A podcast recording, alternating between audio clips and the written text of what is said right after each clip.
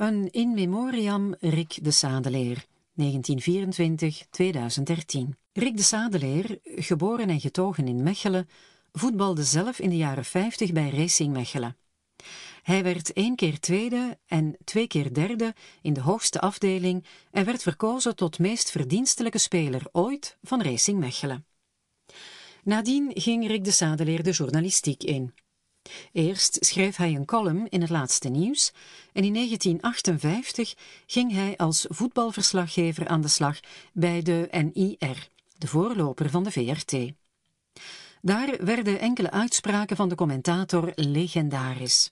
Ze gaan lopen, ze gaan lopen. Het is niet te geloven. Daar is hem, daar is hem. Ik weet zelfs niet wie het is, maar we zijn alweer op weg naar Mexico. Klonk het vol extase nadat Georges Grun België naar het WK van 1986 in Mexico kopte, ten nadele van Nederland.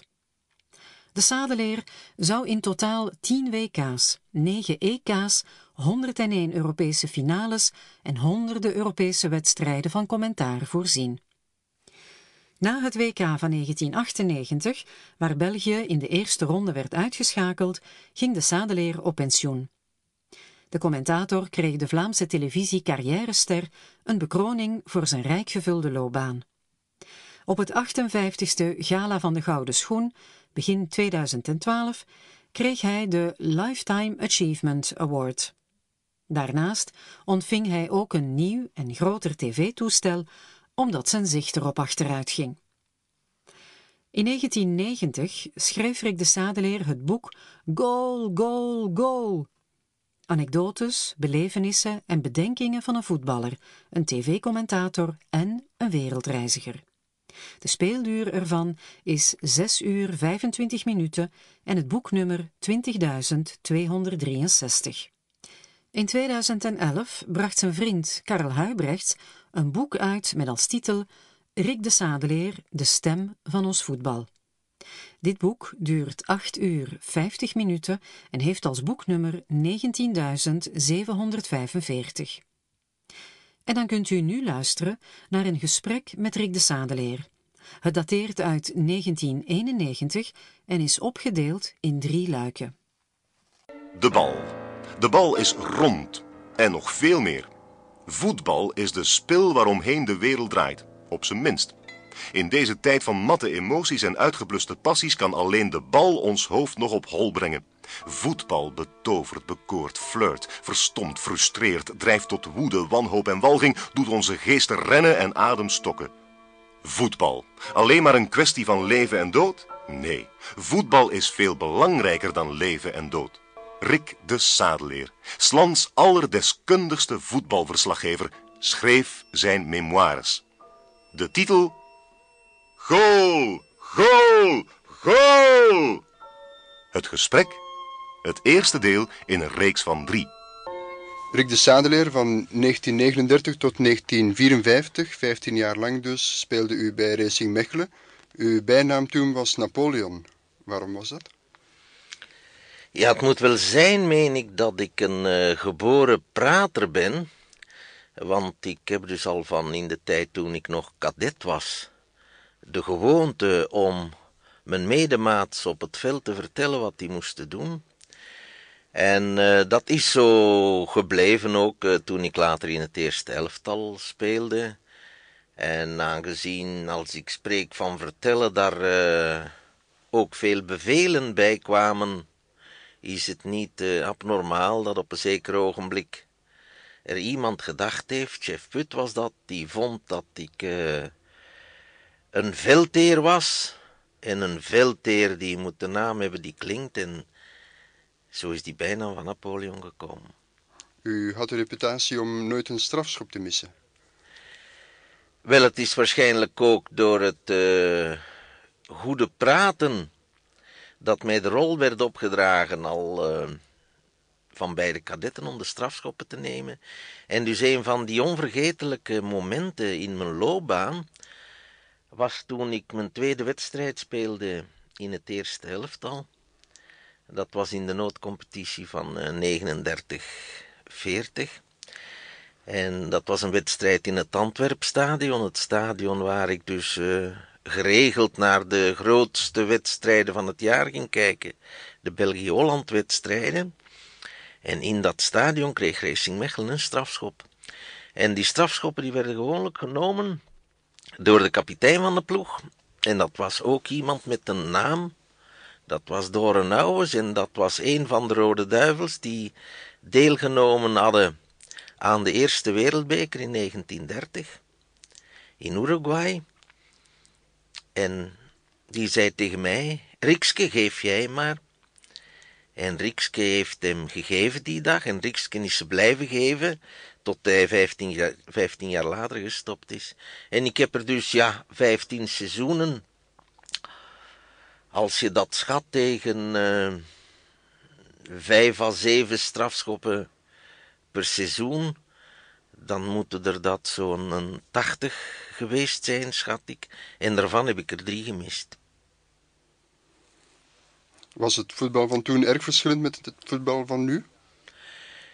Ja, dat is uh, totaal onvergelijkbaar. Dat is niet alleen op voetbalgebied, hè.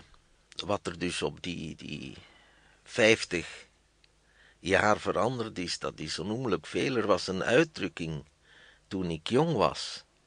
En dat kwam, dat was, uh, hij kwam er doorgevlogen tegen 50 per uur. En inderdaad, als een wagen van toen over de wegen van toen tegen meer dan 50 per uur zou gereden hebben, dan zouden stukken afgevallen zijn. En met voetbal was dat precies hetzelfde. Toen werd gespeeld tegen 50 per uur en nu wordt gespeeld tegen 150 per uur. Als je dus de voetballer zelf al neemt, een voetballer van nu, die zou zeggen: Ik kan niet spelen met de uitrusting van vroeger. Die schoenen vroeger die wogen een kilo 750 gram. Nu wegen die nog 450 gram. De schoenen van nu, die in feite geen schoenen meer zijn, maar pantoffels. Iedere ploeg die probeerde tijdens iedere match te winnen door meer golen te maken dan de tegenstander. Er waren vijf voorspelers en er waren twee achterspelers. Als er een fotograaf een, een foto kwam maken van de voorlijn, zo heette dat, dat was nogal een lijn, dan moest hij altijd zeggen, schuif een beetje dichter bij elkaar. Er werd veel, veel trager gespeeld. Mandekking, dat bestond niet. Iedereen kende iedereen. Nu zijn er ploegmaats die elkaar uh, niet begrijpen omdat ze een verschillende taal spreken, soms drie, vier verschillende talen in een ploeg. Vroeger waren dat allemaal jongens van de stad, van dezelfde stad. Iedereen verdiende hetzelfde. Ze dus naijver of zoiets was er niet. En dan begrijp je dat voetbal in die tijd in de eerste plaats ontspanning was en zeker geen beroep. Er werd trager gespeeld, zegt u, maar er werd ook wel harder geschoten.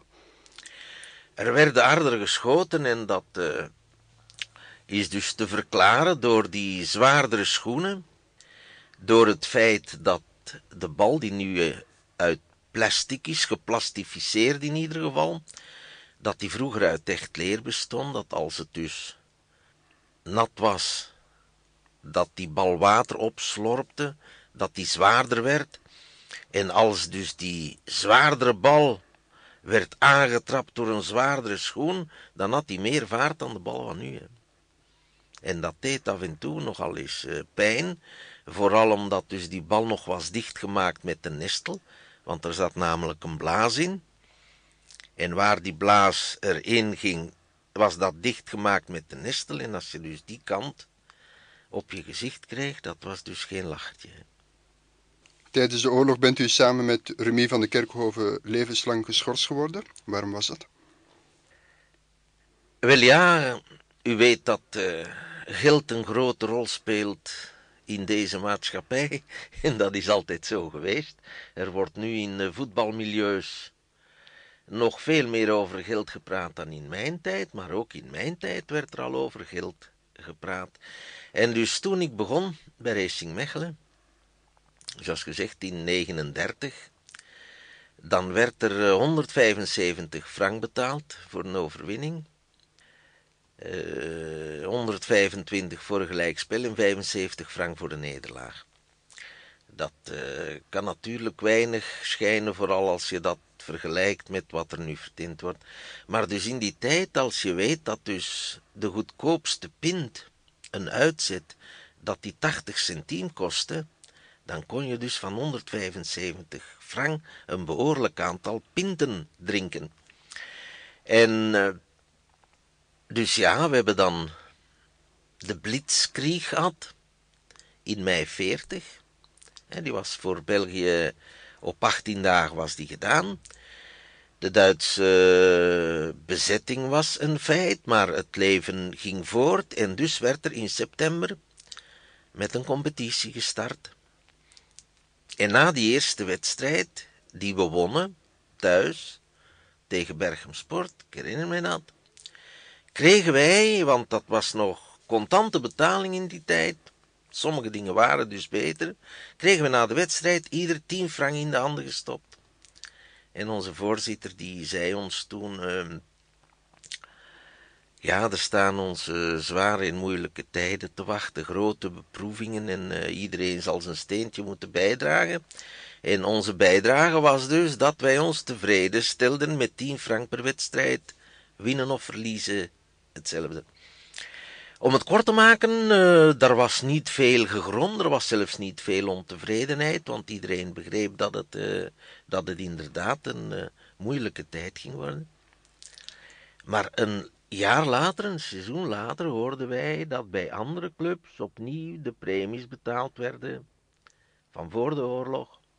En niet alleen dat, dat er na de trainingen een maaltijd was voor de spelers nu, een maaltijd, dat was wat in de tijd. Dat was de tijd van de rantsoenering, van de bonnetjes, van de zwarte markt.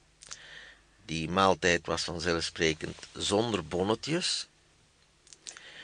En dus uh, er gingen meer en meer stemmen op in de ploeg uh, om te vragen of daar bij ons ook geen verandering kon inkomen. Maar de, het bestuur had daar geen oor naar. En dan uh, zijn we eens besloten om uh, in staking te gaan. Ik ga het verhaal, het staat uitgebreid in mijn memoires, ik ga het niet te lang trekken.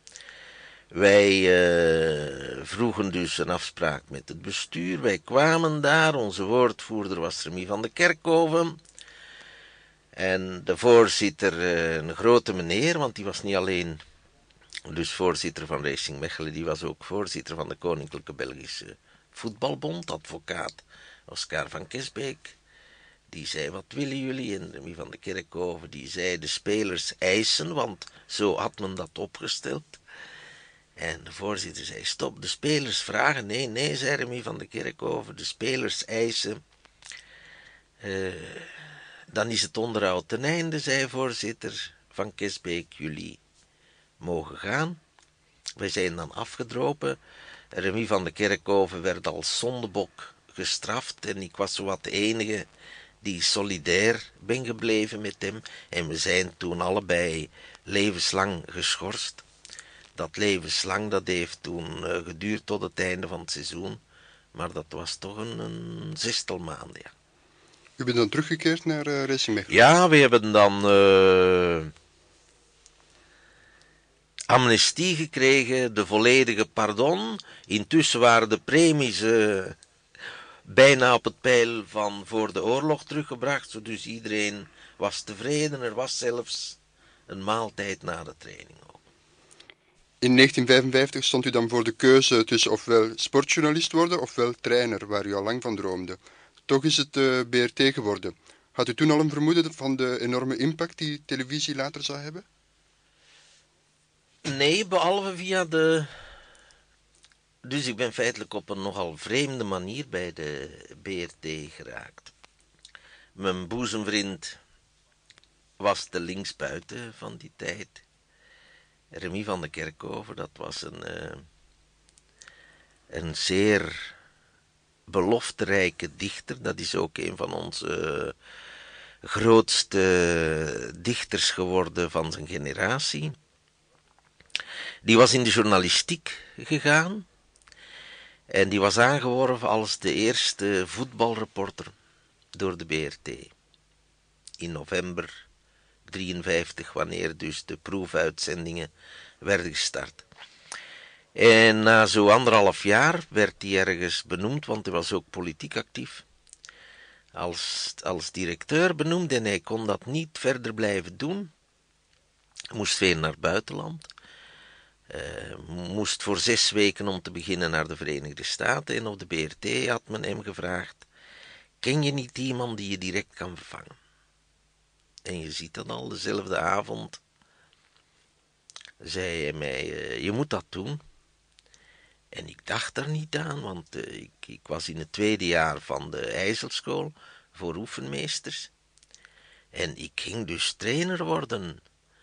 En dat laten vallen voor iets zo onzeker als een freelance job bij de BRT, dat kwam in mij niet op, maar hij heeft me dan omgepraat, hij heeft gezegd, uh, ik kan nog altijd volgend jaar opnieuw naar de IJssel trekken. Mocht het je niet aanstaan, probeer het jaartje. En je gaat zien, zei hij, hoe je als een koning wordt ontvangen als je ergens gaat filmen en je zegt dat dat is voor de televisie. Dan zeggen de mensen, komen wij op de televisie? En dan zeg je, ja. en dan wordt de, de fles boven gehaald, tussen haakjes in die tijd was dat zelden een fles whisky. Hè. De mensen kenden nog geen whisky. Hè. Dat was nog meestal een witteke of een cognacske. En hij heeft mij eh, omgepraat en ik eh, heb dat geprobeerd en ik ben daar inderdaad ingetuimeld, niet zozeer als reporter, maar als eh, realisator. Ik heb dus altijd zeer, zeer, zeer, zeer graag de regie gevoerd. Hoe gebeurde dat precies die eerste jaren, een uh, verslag maken van een voetbalwedstrijd? Ja, dus dat was zoals het voetbal van vroeger en het voetbal van nu. Dus in die tijd werd er één wedstrijd per zondag werd gefilmd. Dat was nog op 35 mm, dat was 150 meter, dat was plus minus 5 minuten. Dus je ziet al, 85 minuten die had je niet. De Kiniasti had dan ook een premie van 100 frank per doelpunt dat hij had kunnen in beeld brengen. En als ik zeg in beeld brengen, was dat uh, meestal uh, de bal die in het doel verdween, want voor die camera op gang kwam, dat duurde nog een derde van een seconde. En uh, dat was dus iets totaal anders dan nu. Daar bleef gewoonlijk rond een minuut, anderhalve minuut van over. Uh, alle doelpunten, die had je maar wanneer het 1-0 of 1-1 was en dat er nogal wat geluk was geweest.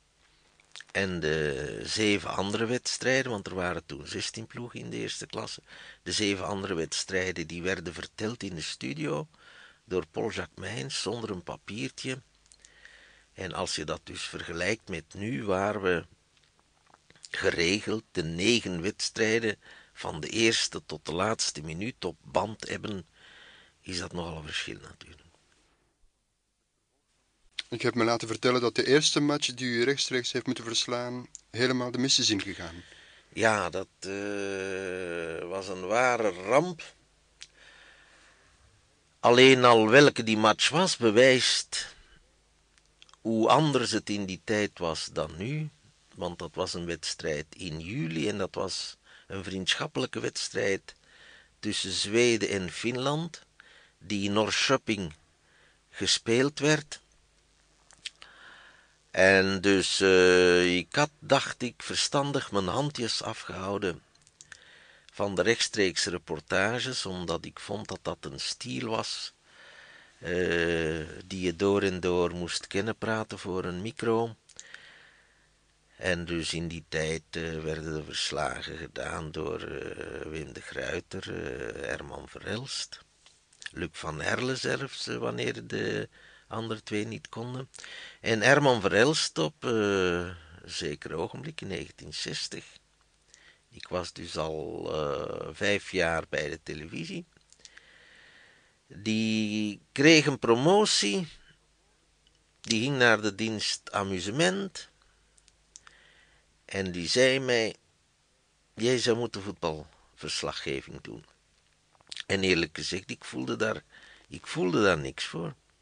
Ik wou dus veel liever uh, als realisator bezig blijven, hoofdzakelijk.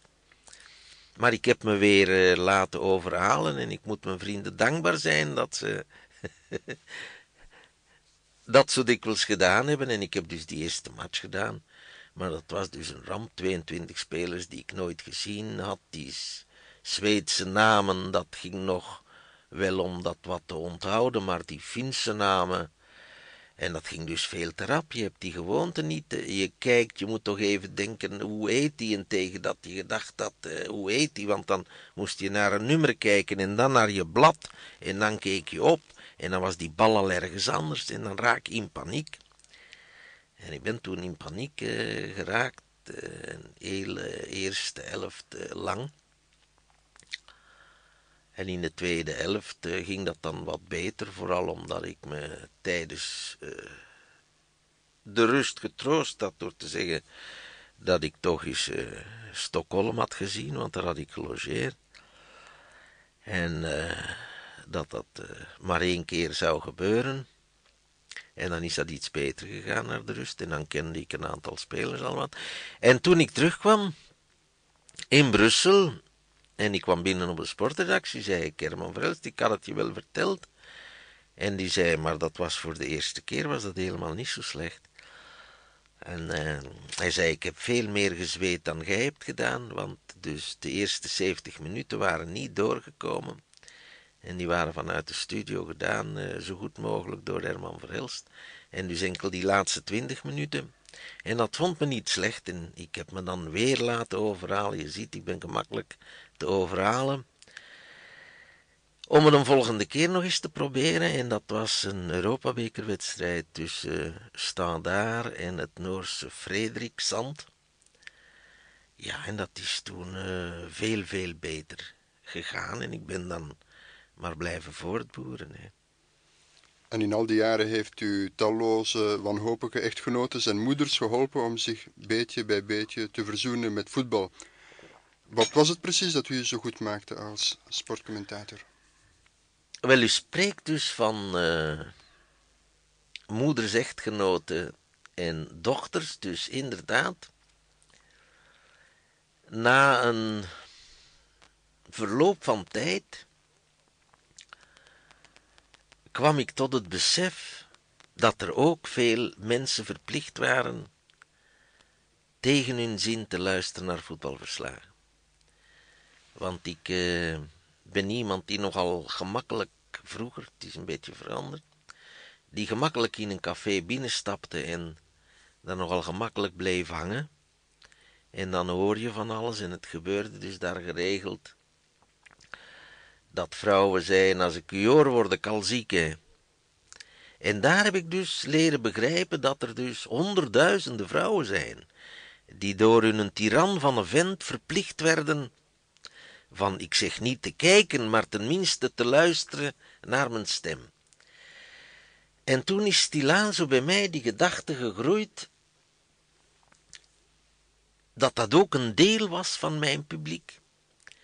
En eh, dat is inderdaad zeker een van de redenen waardoor ik dingen ben beginnen te vertellen, allemaal in verband met het voetbal daar. Ik bedoel, uh, geen zaken die er absoluut van afgescheiden waren, maar wat toeristische informatie, hoe het weer daar was, hoe het eten daar soms was, als dat exotische plaatsen waren. En uh, wel, dat ging zo ver dat op zekere dag ik de felicitaties kreeg van een vrouw en ik vergeet dat nooit. En die zei, voilà, zei ze, ik moet u compliment maken.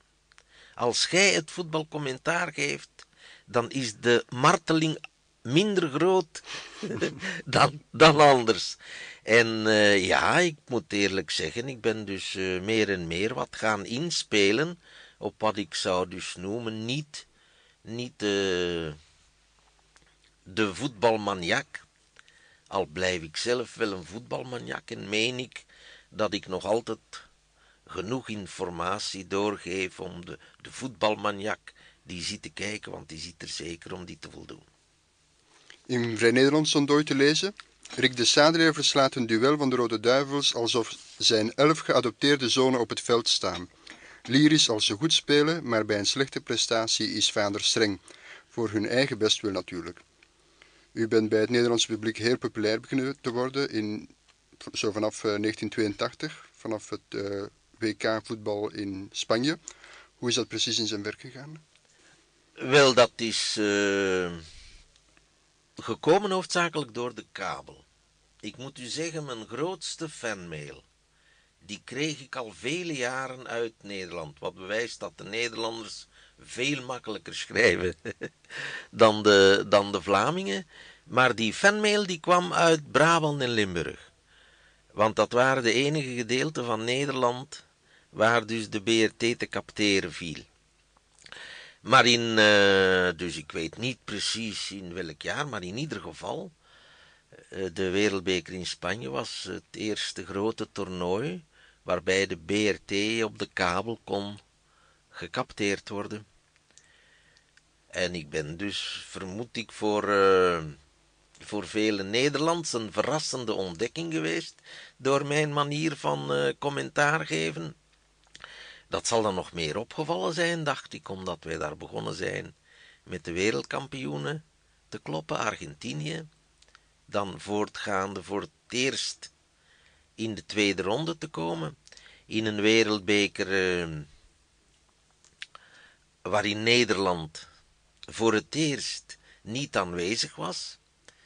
Want in de twee vorige 78 en 74 waren wij door Nederland uitgeschakeld. En nu hadden wij Nederland uitgeschakeld in de voorronde. Dus ik denk dat dat allemaal heeft meegespeeld. Dat was ook de, de eerste keer uh, dat wij voor 100% samenwerkten met, met NOS. En ik ben daar dus op van vandaag op morgen uh, erg bekend geworden als uh, voetbalverslaggever. En dat is zo gebleven. Hè. U bent sinds vorig jaar op pensioen. Wordt u soms gevraagd in Nederland om... Uh... Ik word uh, wekelijks voor iets gevraagd in Nederland. Ik moet daar uh, vanzelfsprekend meestal nee op zeggen, om dat ik mij heb voorgenomen en mij daar ook aan houd. Moeilijk is dat niet. Om nog enkel de zaken te doen waar ik plezier aan beleef. Echt plezier aan beleef.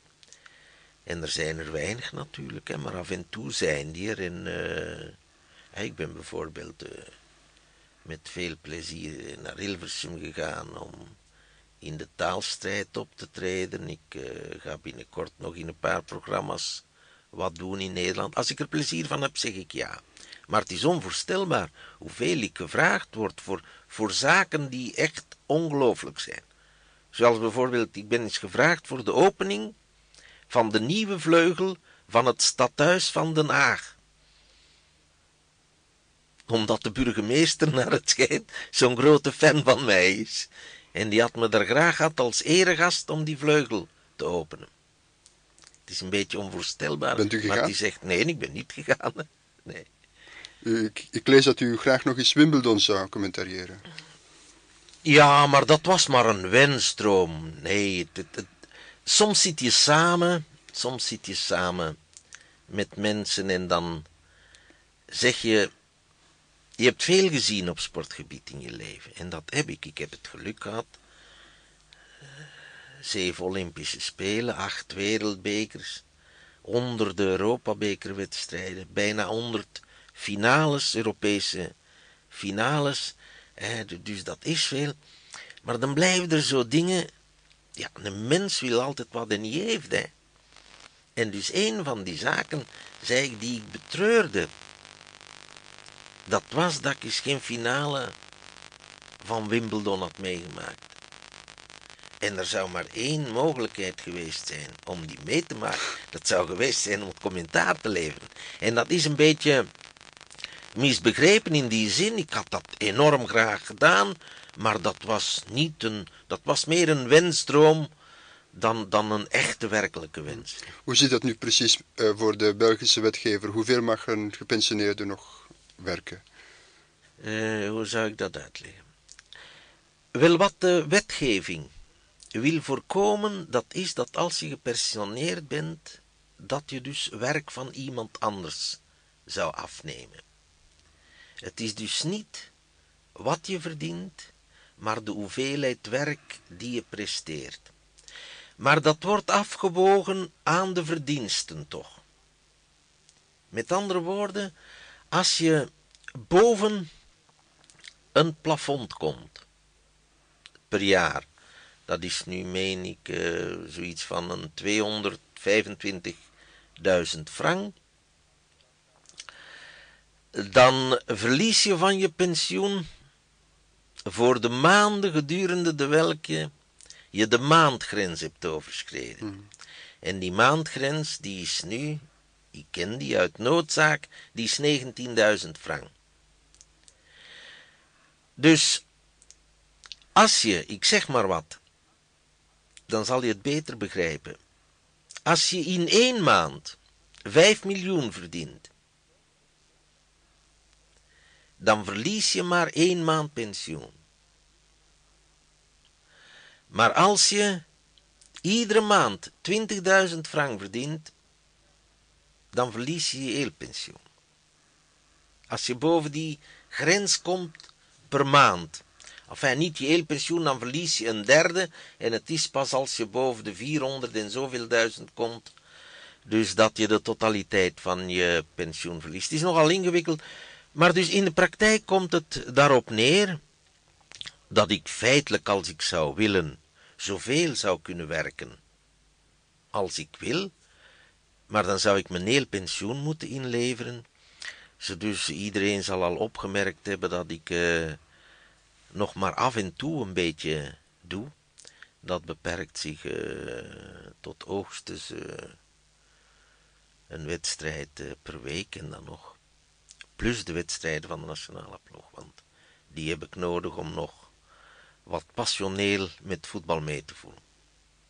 Is er in de dertig jaar dat u sportjournalist was een evolutie te bespeuren in de manier waarop sport wordt verslagen?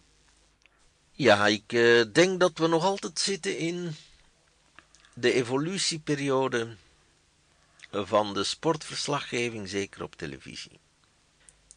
Er zijn nog uh, altijd een heleboel televisiecommentatoren eh, die hun beroep geleerd hebben van verslaggever dan bij de radio.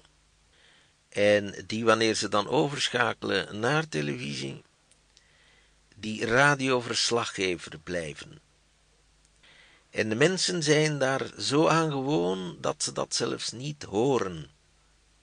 Maar in Engeland is de televisie gestart, de eerste ter wereld, vroeger dan de Verenigde Staten, in de jaren dertig. En daar heeft men dus de oudste ervaring van televisieverslaggeving. Heeft me ook de beste sportjournalistiek ter wereld, vind ik.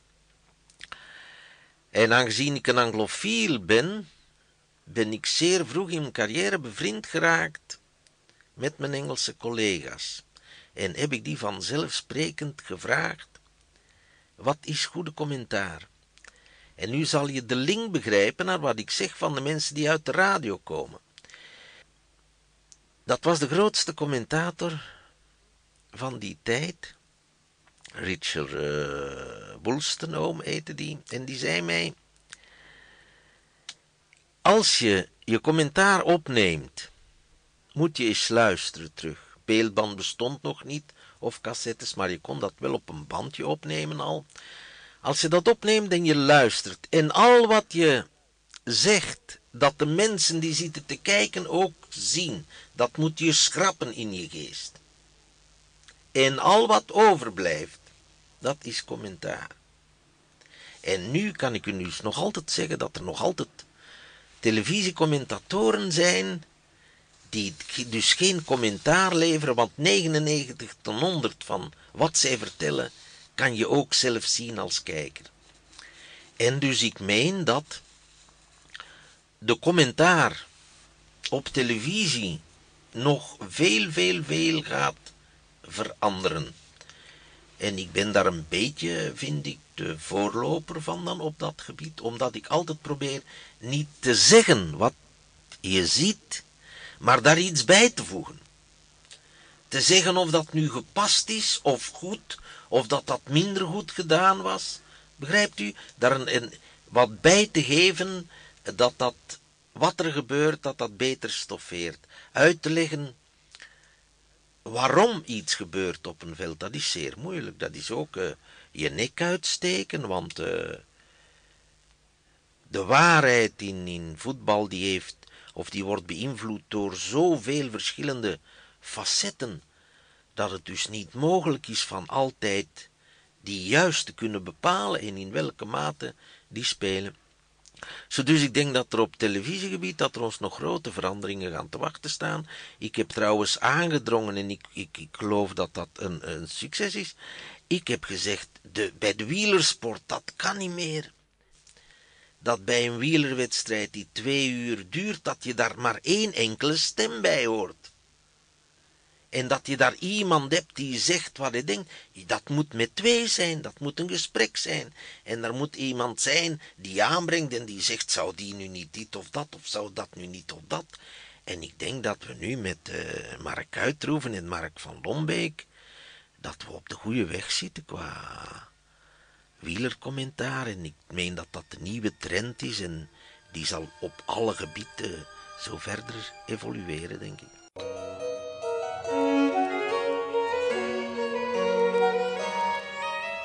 Het gesprek. Het tweede deel in een reeks van drie. In 1986 heeft u de leiding waargenomen van de wereldkampioenschappen wielrennen in de Verenigde Staten. Dat is te danken aan het feit dat de BRT-ploeg de reputatie heeft de beste ter wereld te zijn als het gaat om het verslaan van wielerwedstrijden. Hoe heeft u dat kunnen bewerkstelligen? Wel, dus de eerste mobiele verslaggeving van een wielerwedstrijd die is gebeurd in 1962 in Frankrijk. Dat was eerst via een camera die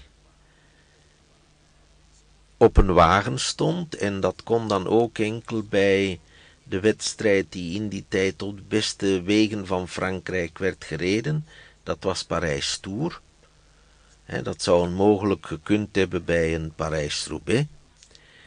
En dan uh, heeft men ingezien want dat was een enorm succes. Dat was de eerste keer dat iemand een wedstrijd zag. Niemand had voordien ooit een wedstrijd gezien. De grootste wielerfanaten die hadden enkel een wedstrijd zien passeren hoogstens, of een eindspurt meegemaakt. Maar zien en blijven zien wat er gebeurde tijdens die koers, dat had nog niemand gezien. Dat was dus een enorm succes. Ze hebben toen gezocht naar een ander middel om die uh, beter te kunnen verslaan in alle wedstrijden. En zo is men op de motorfiets gekomen. En als het in Parijs regent, dan druppelde het in Brussel. Een jaar later zijn BRT en RTBF daar ook mee begonnen. En ik kreeg dus de opdracht om dat te organiseren. Nu werken er bij de BRT nog altijd zo'n 2900 mensen. En die zitten allemaal in een productie. Niet allemaal, want er zijn ook administratieve krachten bij. Maar dus bij de techniek, die zitten in een productie. En wanneer er dus een wielerwedstrijd was, dan moesten er dus mensen voor die productie aangeduid worden. En ik heb toen gedacht, het zou te gek zijn, want dat is erg moeilijk. Van daar iedere keer andere mensen opnieuw alles te vertellen en die de weg op te jagen zonder dat die ooit een paar uur met een camera in de hand op een motor hadden gezeten. En ik heb toen gedacht, dat is iets voor ons.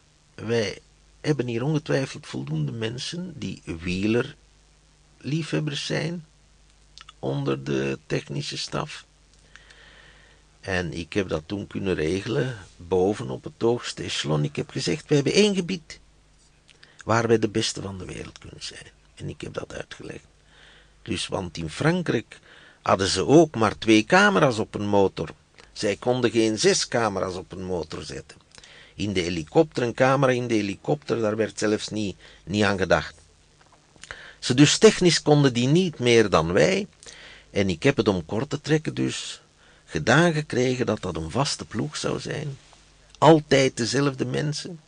Niet alleen op die motor, maar al de mensen van de straalverbindingen is er, en dat is uniek, bij de BRT een ploeg van, voor de straalverbindingen opgericht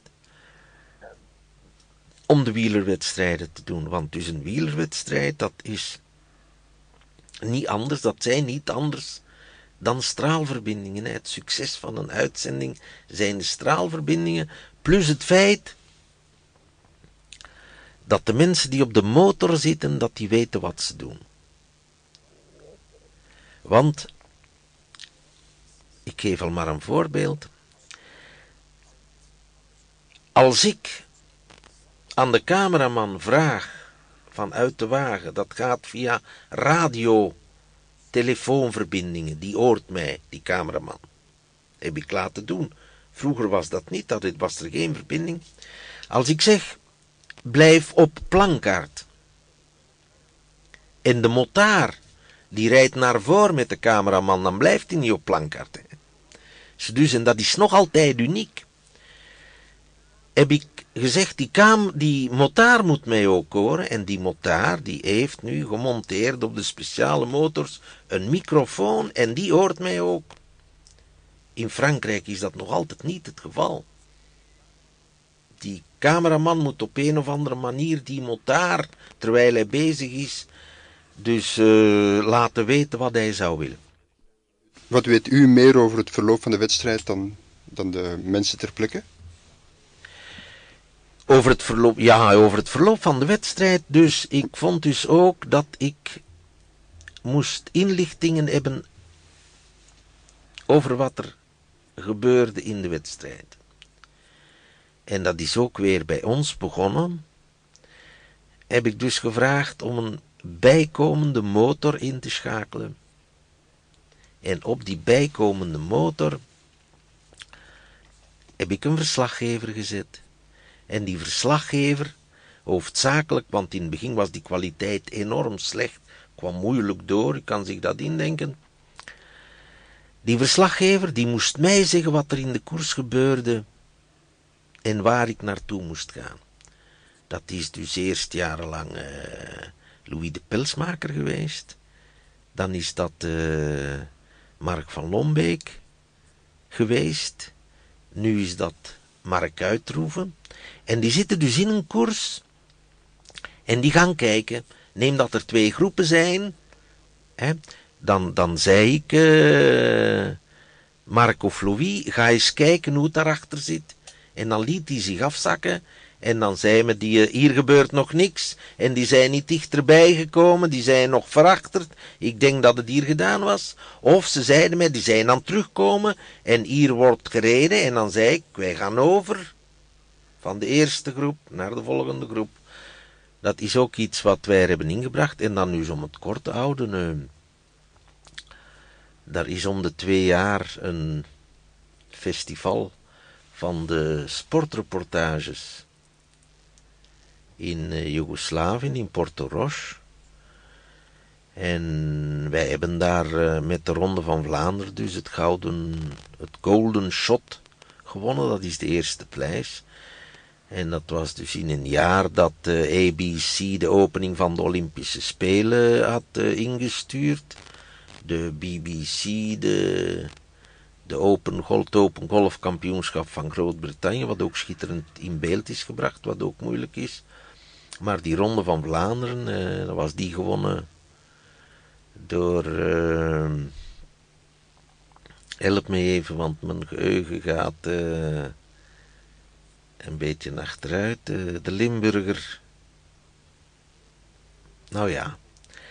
En dus uh, op grond daarvan, dus als het wereldkampioenschap voor het eerst in de Verenigde Staten was, de Amerikanen, die zijn uh, niet van gisteren op dat gebied. Hè. Die houden van specialiteiten en die hebben gezegd, wij hebben niet de minste ervaring van het in beeld brengen van wielerwedstrijden. Wij weten niet wat dat is. Wij denken niet dat dat op een behoorlijke manier kan gedaan worden. Hebben de organisators gezegd, wij wensen dus de, de beste equipe ter wereld uit Europa.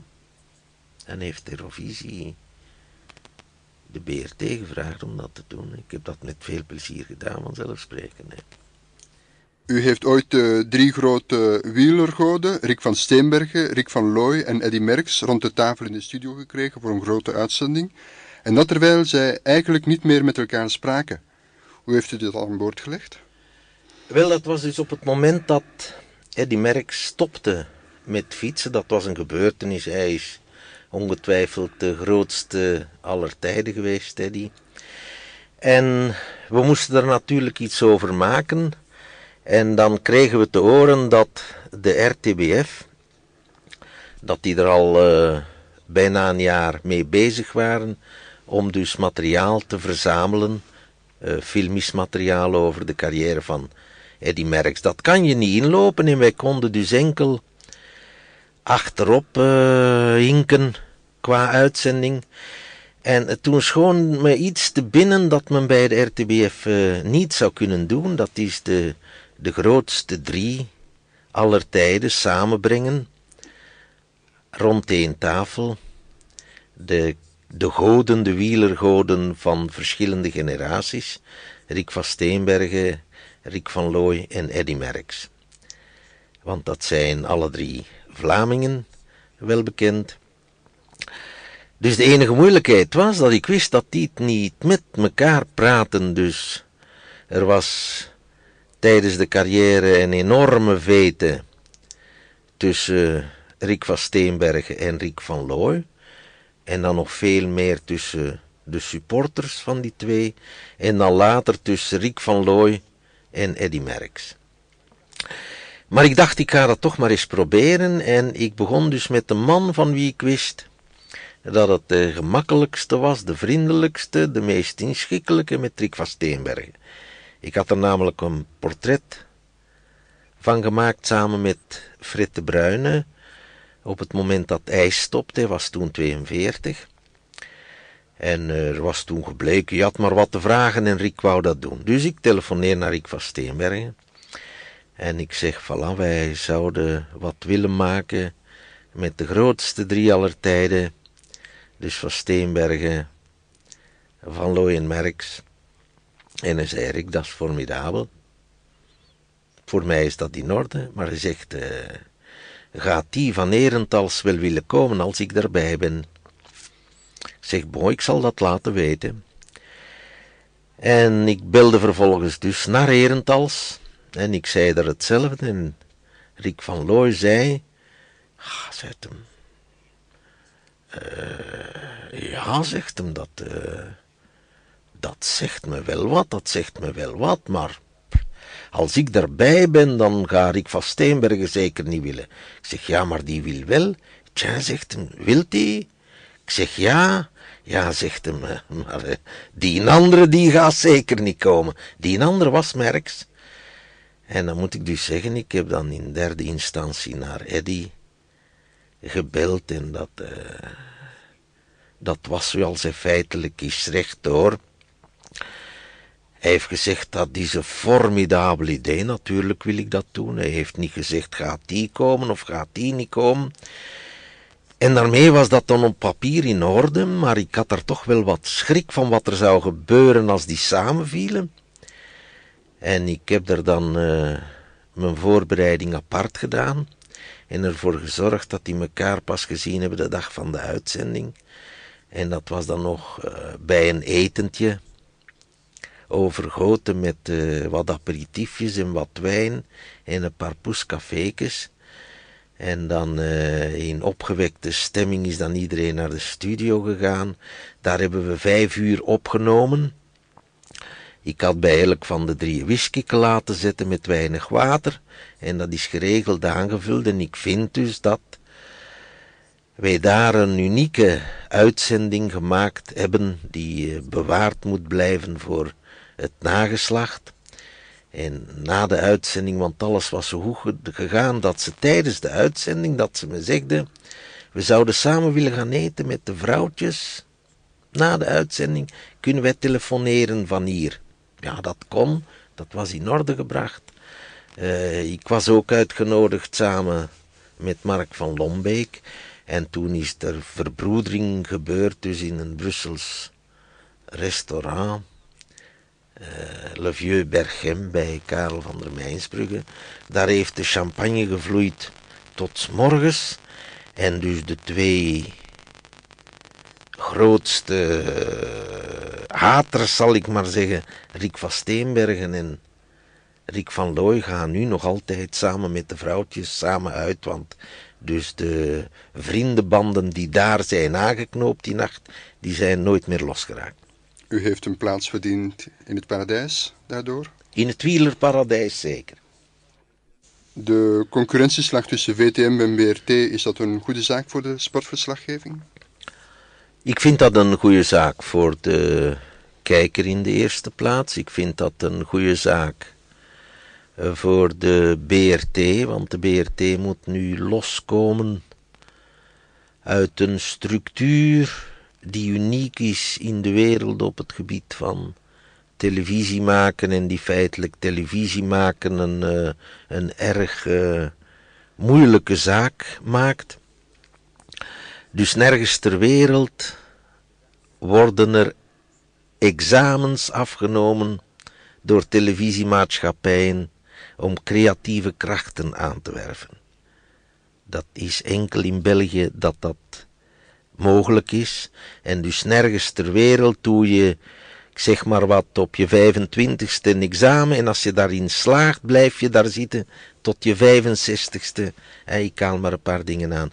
Dus de BRT moet uit die structuren. Bij, ik zal maar zeggen, dus eh, ik heb al gezegd dat ik een anglofiel ben. Bij de BBC mag je je aanbieden en dan horen ze wat je gedaan hebt, al in wat je kan. En als men meent dat er wat in zit, dan mag je iets doen.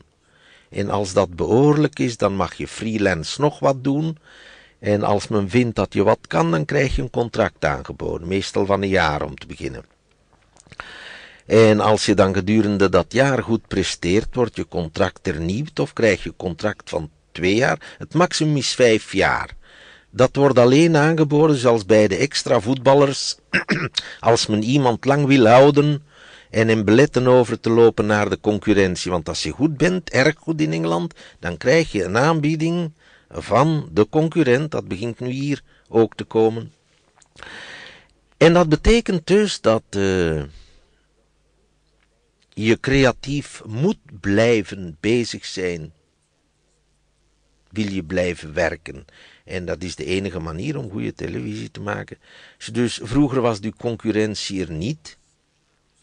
Nu is die concurrentie er. Dat is een, uh, een uh, goede zaak voor de kijker. Maar wat de sport betreft, meen ik dus dat is, is het geen verbetering. Dus op sportgebied, wat de concurrentieslag daar tot gevolg heeft, dat is dat de prijzen wat er betaald wordt, dat dat de pan uitgaat. Als je met twee bent om te bieden en je wilt alle twee absoluut wat hebben, dan betaal je prijzen die op den duur onzinnig worden. Dus ik vind, en ik denk niet dat dat lang zal duren, dat op sportgebied VTM, BRT, RTL en RTBF de handen gaan in elkaar slaan en gezamenlijk een bod doen, zeg maar wat, op het voetbalcontract op een wereldbeker enzovoort, want anders wordt dat dus uh, financieel niet te betalen. Een vraag die u al ontelbare malen heeft moeten beantwoorden en die u niet meer kunt zien of horen, is wie is nu de allerbeste voetbalspeler? Ik zal in uw plaats antwoorden, want u heeft het erover in uw boek. Uw persoonlijke top 3 is Cruyff, Pele en Puskas. Cruyff... Maar dan niet in die volgorde. Uh, Puskas komt in het midden zeker? Als nee, het is Pele, Kruif, Puskas. Dat is mijn volgorde.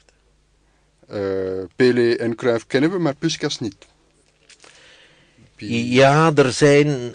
Ik zeg het dus, wanneer je gaat spreken over wie de beste is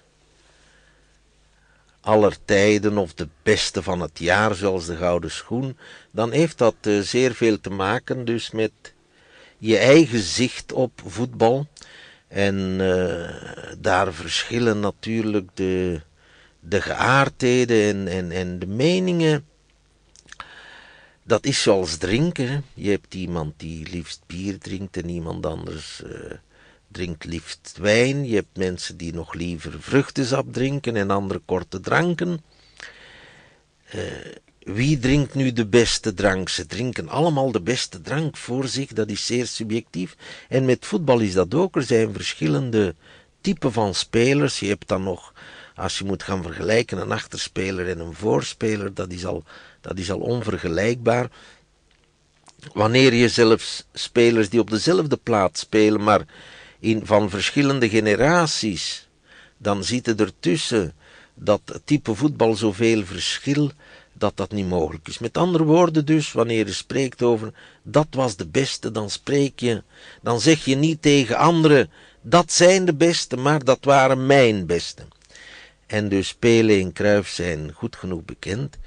En dus die Puskas, Ferenc Puskas, die speelde links binnen.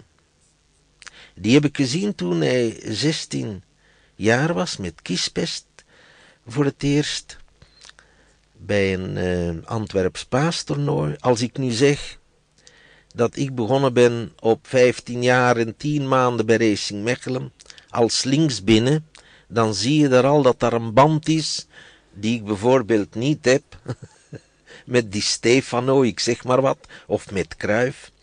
Dat was dan mijn type speler. Ze noemden hem de Major.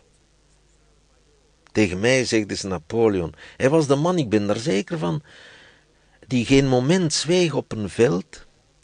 Het was de generaal van de ploeg. Het was de man die niet alleen zelf formidabele dingen deed en daar dus verschilt hij van mij. Ik ben nooit een pushkas geweest. Hij kon niet alleen zelf formidabele dingen doen, maar hij kan ook de hele rest van de ploeg doen spelen. Die speelde dan in wat dan toch een van de grootste elftallen aller tijden is geweest. Het Hongarije, dat dus voor het eerst gaan winnen is, de Engelsen gaan kloppen is, op eigen bodem in Wembley in 1953. Ik kan de datum zeggen, 25 november 1953 met 3-6 en de Engelse kranten schreven toen dat zijn voetballers van een andere planeet. En de beste van die voetballers van een andere planeet was Ferenc Puskas. Is dan uh, in 56 uitgeweken bij de, de, de opstand. Is dan naar Spanje gegaan. Heeft dan een enorme carrière nog gehad met het grote Real Madrid. En niet te vergeten dat dus vijf jaar na elkaar de Europabeker voor landskampioenen won. Met Puskas als grote ster. Samen weliswaar met uh, die Stefano en nog een paar anderen. En dus, uh, ik heb hem dan persoonlijk leren kennen nog. Puskas. Achteraf. Door bemiddeling van uh, Beres. De Hongaarse trainer die hier in België opereerden. En het is dus uh, een levensgenieter van kan niet meer. Hij is nog dikker dan ik nu. Uh, altijd goed voor een lach. Zo dus uh, als hij nog iets beter was geweest, had ik hem zeker op de eerste plaats gezet. In 1955 heeft u in een krantenartikel een bijzonder gevatte tekst geschreven over de scheidsrechter. Een fragment daaruit. De scheidsrechter is een bijziende, onbevoegde en partijdige persoon die zich wekelijks maximaal inspant om onze voetbalvreugde tot een minimum te beperken. Het is mogelijk dat hij in het begin van zijn carrière de spelregels eens vluchtig heeft ingekeken, maar de meeste van zijn beslissingen doen daar ernstige twijfel over reizen. De enige continuïteit in zijn leiding is het voortdurend bevoordelen van de tegenpartij. Winnen wij een wedstrijd, dan is dat vrijwel altijd ondanks de scheidsrechter. Als een scheidsrechter zich laat omkopen, is het steeds door de andere club, nooit door de onze. Sommige scheidsrechters, waarschijnlijk te dom om zich te laten omkopen, doen een eerlijke poging om hun blunders zo goed mogelijk over de twee ploegen te verdelen. Wat het bijzonder hoog percentage hartkwalen bij ons supporters nog gevoelig opdrijft, is het feit dat een scheidsrechter in zijn taak zo gezegd wordt bijgestaan door twee grensrechters. En grensrechters zijn scheidsrechters die te stom zijn bevonden om zelf een wedstrijd te leiden. Verderop schrijft u dat de scheidsrechter dikwijls een eenzame, gefrustreerde en soms zelfs tragische figuur is. Waarom is dat zo? Ik ken weinig mensen die bereid zijn zich iedere zondag te laten uitfluiten, uitjouwen, eh, die zeer dikwijls fysiek bedreigd worden, die iedere zondag ergens naartoe gaan waar ze hun vrouw niet mogen of kunnen meenemen, zelfs in de veronderstelling dat hij dat zou willen, en dat je dan nog duizenden mensen vindt die bereid zijn dat te doen, dat gaat dus mijn petje te boven. Dus je ziet al, door het feit alleen dat er mensen zijn die dat willen doen, zijn ze volgens mij niet zoals de anderen. Want het is dus een feit, ik heb dus in die 50 jaar in het voetbal, wat zeg ik, 50, bijna 60 jaar in het voetbal, heb ik het nog nooit geweten dat een scheidsrechter dus het veld verlaten heeft onder de toejuichingen. Hè? En zou dat ooit gebeurd zijn, dan zou je er zeker mogen van zijn dat hij een slechte match had gefloten. Hè? Dat, dat hij zich uh, waarschijnlijk zo dikwijls zou vergist hebben in het voordeel van de thuisploeg, dat daarom de supporters hem een ovatie zouden geven. Zo dus dat blijft een nogal vreemde figuur. Waarom iemand zoiets doet? Ja, ik heb het geschreven, ik weet nu niet, uh, zijn dat masochisten die graag willen afzien? Anderen zeggen dat het mensen zijn met zo'n autoritaire inslag, dat zij absoluut, zelfs onder het geroep, willen de absolute baas op een veld zijn. Ik weet het niet, maar het zijn dus uh, mensen die voor mij veel respect verdienen, want die uh, weinig beloningen hebben. En dan spreek ik nog niet alleen over de financiële kant van de zaak, want je hebt dus nu wedstrijden waar dat is echt waar, de spelers een paar miljoen verdienen op een wedstrijd en waar de scheidsrechter nog altijd aan een paar duizend frank toe is. U schrijft ook dat u in uw commentaar altijd uiterst voorzichtig was bij de beoordeling van de beslissingen van scheidsrechters. Waarom was dat eigenlijk nodig? Als commentator had u toch een neutrale positie. Ja, maar het is niet omdat je een neutrale positie hebt om te beginnen, dat je al in de eerste plaats, dat je zeker bent dat wat de scheidsrechter floot, dat dat juist of niet juist was. Hè? Dat is al een eerste zaak. Je bent dus nooit Enfin, nooit, je bent zelden helemaal zeker of hij fout was of juist zat. Daar waar hij fout zat, hè, ik heb altijd de scheidsrechter hetzelfde vermoeden van onpartijdigheid gegeven als de speler. Hè. Ik heb nog vorige zondag gezien bij Patroijs de Beveren dat een speler van Patroijsde de keeper dribbelde van Beveren en dan de bal naast de ledige goal schoot. Daar is niemand van de supporters van IJsde beginnen te roepen, dief, dief, dief. Dus als een speler een vergissing begaat die, die enorm is, ja, dan zegt men, hij is in een slechte dag. Wanneer een scheidsrechter een vergissing begaat die enorm is, hij fluit bijvoorbeeld een strafschop wanneer er helemaal geen is, of hij fluit er geen wanneer er een strafschop is zo groot als een huis. Wat gebeurt er dan? Dan roepen ze dief. Vuile zwarte. Daar is niemand die zegt, hij zal een slechte dag hebben vandaag. Zo dus ik houd er al rekening mee en ik geef hem het recht om zich minstens zoveel te vergissen als de spelers doen. Maar dat doet hij niet. Die man vergist zich altijd minder dan de spelers doen. Met andere woorden, voor je begint te spreken of zoiets laat verstaan van partijdigheid, moet je erg voorzichtig zijn. Hè? U schrijft ergens, voor zover ik weet is voetbal de enige sector waar de werkgevers door de werknemers worden uitgebuit.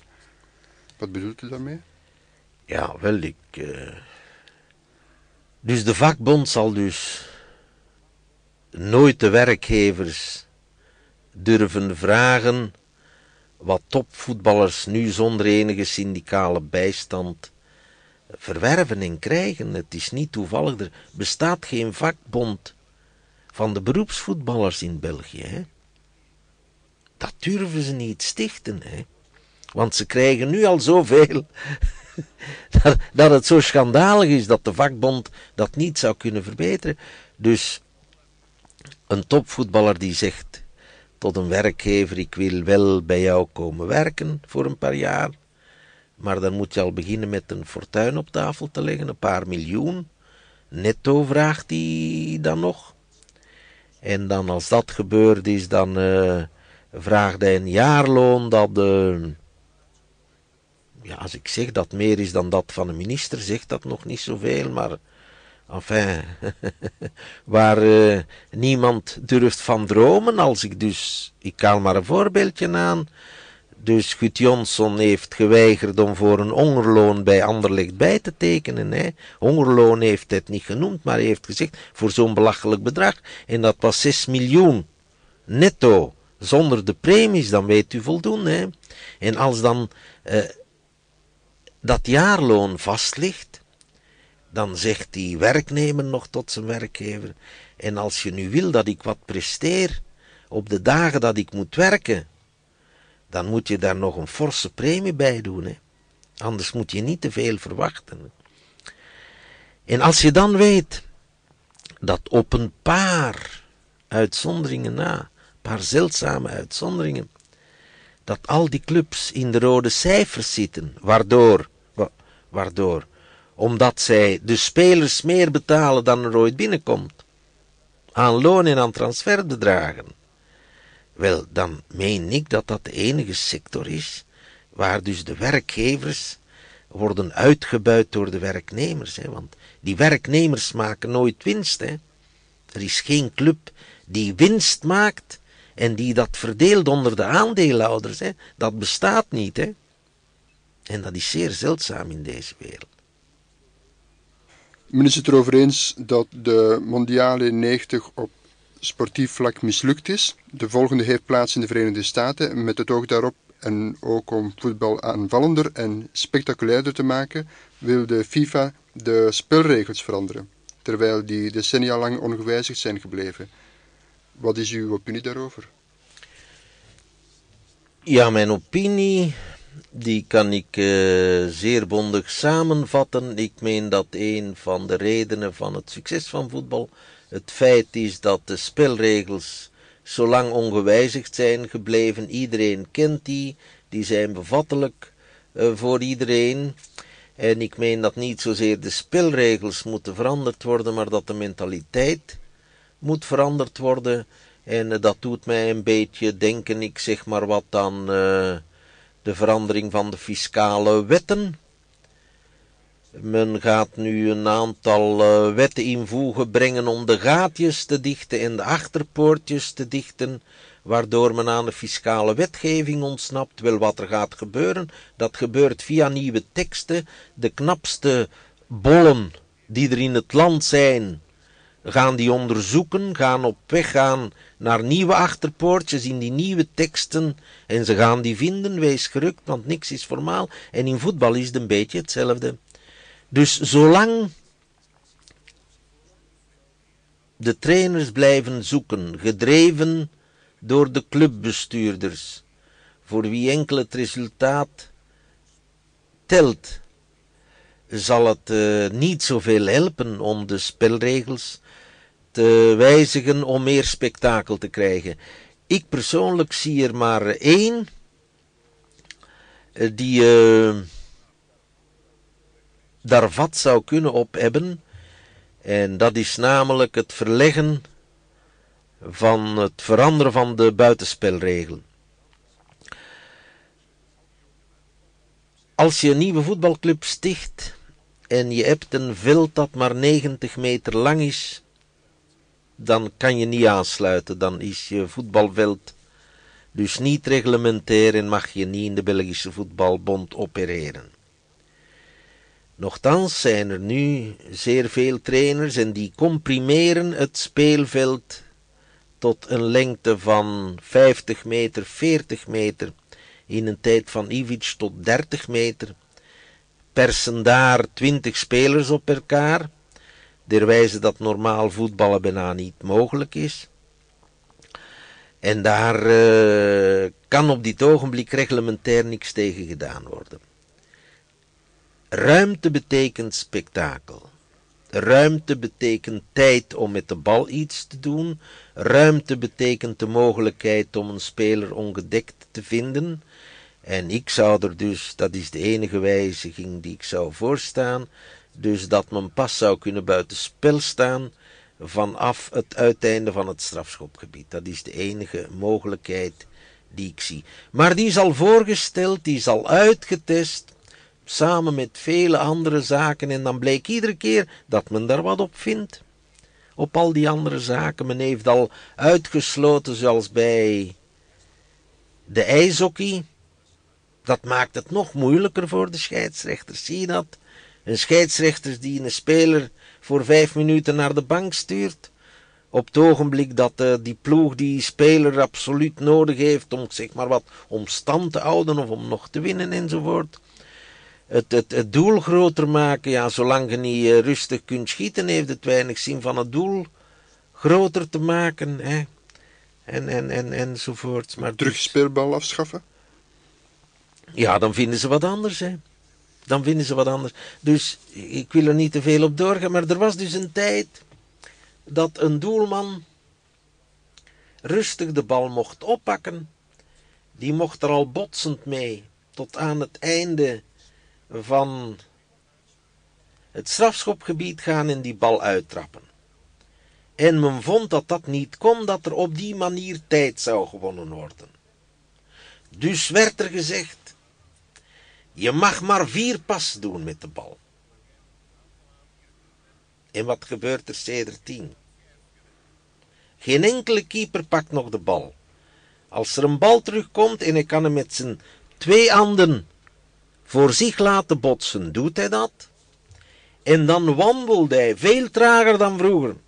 Toen hij nog botste en liep, wandelde hij met de bal aan de voet tot aan het strafschopgebied en trapt hem dan rustig uit. En dan begrijp je dat ik zeg, het heeft weinig. Ik ga verder gaan. Wanneer je nu een keeper hebt en die pakt een bal, want waarom heeft men dat ingevoerd? Omdat hij zo snel mogelijk de bal zou uittrappen, dat er zo weinig mogelijk tijd zou verloren gaan. Als je nu een keeper hebt en die pakt de bal en die doet zes passen en die shot wordt er gefloten en wordt er gezegd, hij heeft zes passen gedaan in plaats van vier. Terwijl hij nogthans vier keer zo snel uittrapt als de man die op zijn gemakje met de bal aan de voet naar de rand van het strafschopgebied wandelt. 90 minuten effectieve speeltijd? Ja, die zal er. Uh, dat maakt de wedstrijden alleen langer. Ik heb zo pas de, de resultaten binnengekregen. Uh, de statistische resultaten van de Wereldbeker. De langste wedstrijd, het is weer een uh, pluim op onze hoed was België-Engeland met 67 minuten. En de gemiddelde duur, de gemiddelde duur van effectief spel, de gemiddelde duur van effectief spel is 56 minuten geweest en, en wat dingen. Er is dus, want normaal werd voordien in Engeland, was dat al uitgerekend, lag dat rond het uur. Als je dus 90 minuten effectief spel wil, ja, dan doe je daar, doe je daar nog een speelhelft bij. Hè? Dan heb je drie keer 45 minuten die je gaat hebben. Ik denk niet dat dat. Uh... Dus het zit in de geest, hè? Het zit in de geest en dan uh, wil ik een suggestie doen hier, die zal natuurlijk weinig weinig nut hebben. Kom, kom. Weinig nut hebben, omdat die niet verder gaat. Dus uh, de mens is een, een, een speciaal wees. Hè?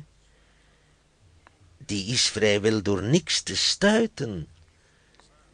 Die zoekt en die vindt en die probeert op alle mogelijke manieren om aan zijn doel te geraken. Het is daarom dat wij de eerstes van deze planeet zijn. En daar is dus maar één middel om ergens een mens binnen banden te houden. En dat is met wetten en met straffen vooral. Want dus wetten zonder straffen, je zou wat zien, hè. Schraf morgen de politie af in de Rijkswacht. En de magistratuur. Er zou nogal wat gebeuren, hè. Dus een mens, die kun, kan je enkel dus met straffen. Je ziet al waar ik naartoe wil, hè. Dus de arbitrage moet nog meer gesteund worden. Daar is al veel veranderd, hè. Ze durven al niet meer doen wat 10, 15 jaar geleden allemaal kon in het strafschopgebied. Hè? Want nu volgt er direct strafschop. Nu zouden ze voor mij dus nog moet wat verder gaan. Is maar één middel, hè. Scheidsrechter heeft gefloten voor een overtreding. Wat zie je nu? Dat een speler de bal opraapt van de bestrafte partij en die wandelt daar rustig mee in de richting van het eigen doel en als die volgens zijn oordeel ver genoeg is, dan werpt hij die bal terug. Of daar is gefloten voor een overtreding en die bal wordt nog weggetrapt en zo. Uh, er moet ergens een muur gezet worden. Die staat zelden of nooit op 9 meter 15. En dan moet die scheidsrechter daar gaan duwen en nog eens fluiten en nog eens achteruit. Je begrijpt mij al, hè? Voor al die gevallen geel en na de eerste keer geel-rood. En dat is allemaal gedaan, hè. En van uw effectieve duur, die gaat direct boven de 60 minuten, hè.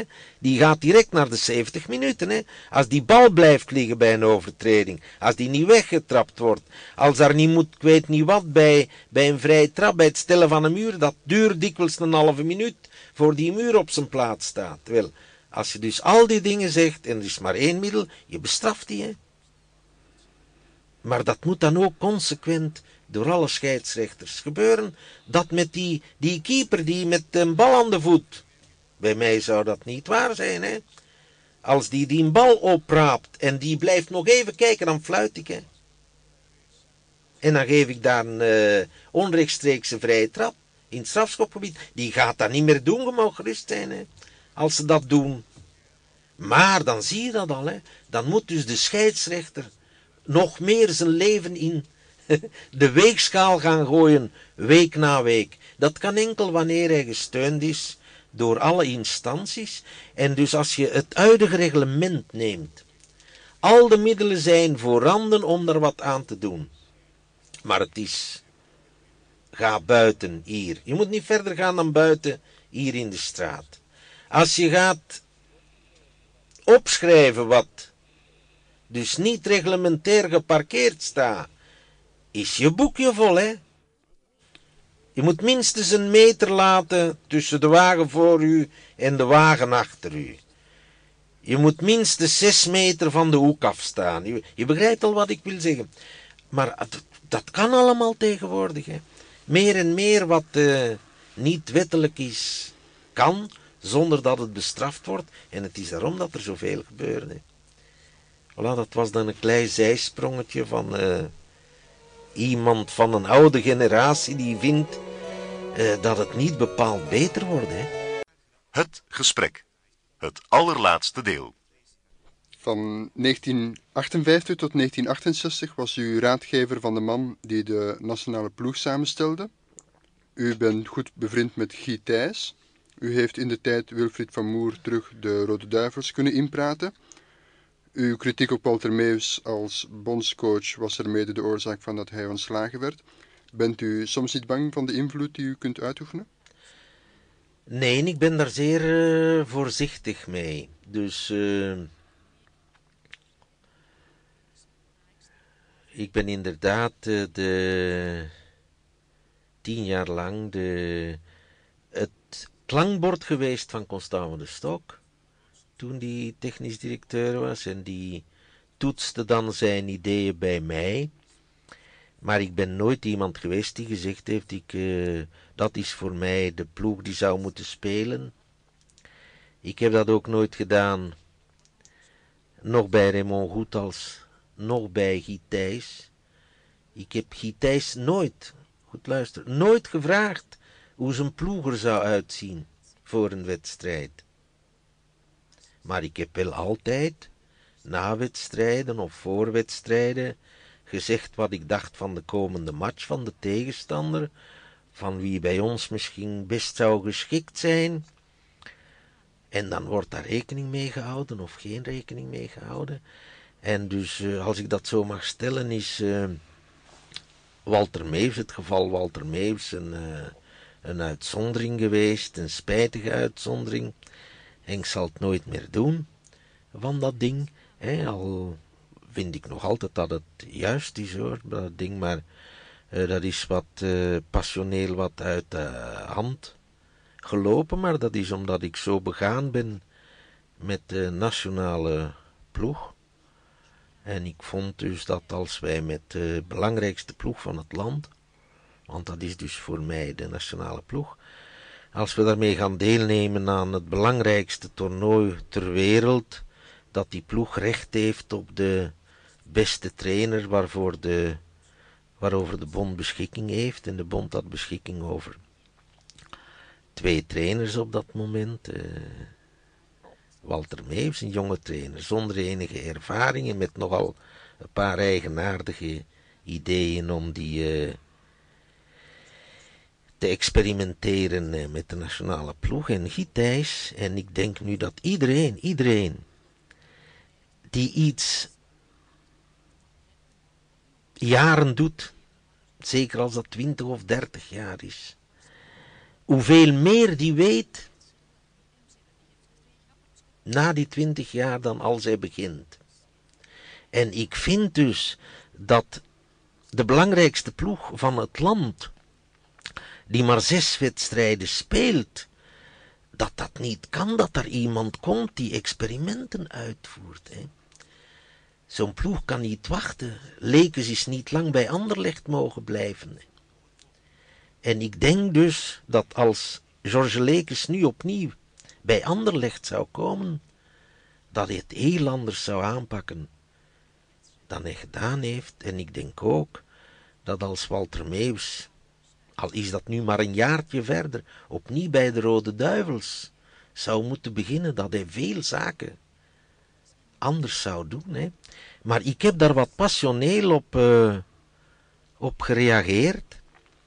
En ik, ik zeg het dus, dat is een uh, dat is fout. De manier waarop dat is gebeurd, zal dat nooit meer doen. Maar je weet, de weg naar de hel is geplaveid met goede voornemens. Over welke kwaliteiten moet de opvolger van Gietijs beschikken volgens u? Hij moet een goede trainer zijn die het Belgisch voetbal en de Belgische voetballers door en door kent. En ik denk dat we daar bij de kwalificaties moeten stoppen, want anders gaan we er nooit geraken.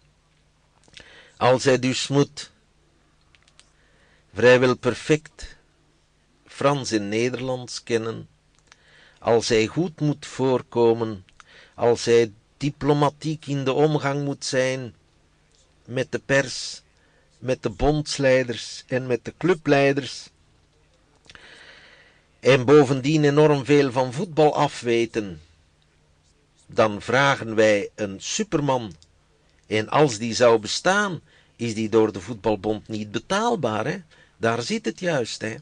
Dus de voetbalbond kan onmogelijk de bedragen betalen die een toptrainer krijgt bij een Belgische topclub.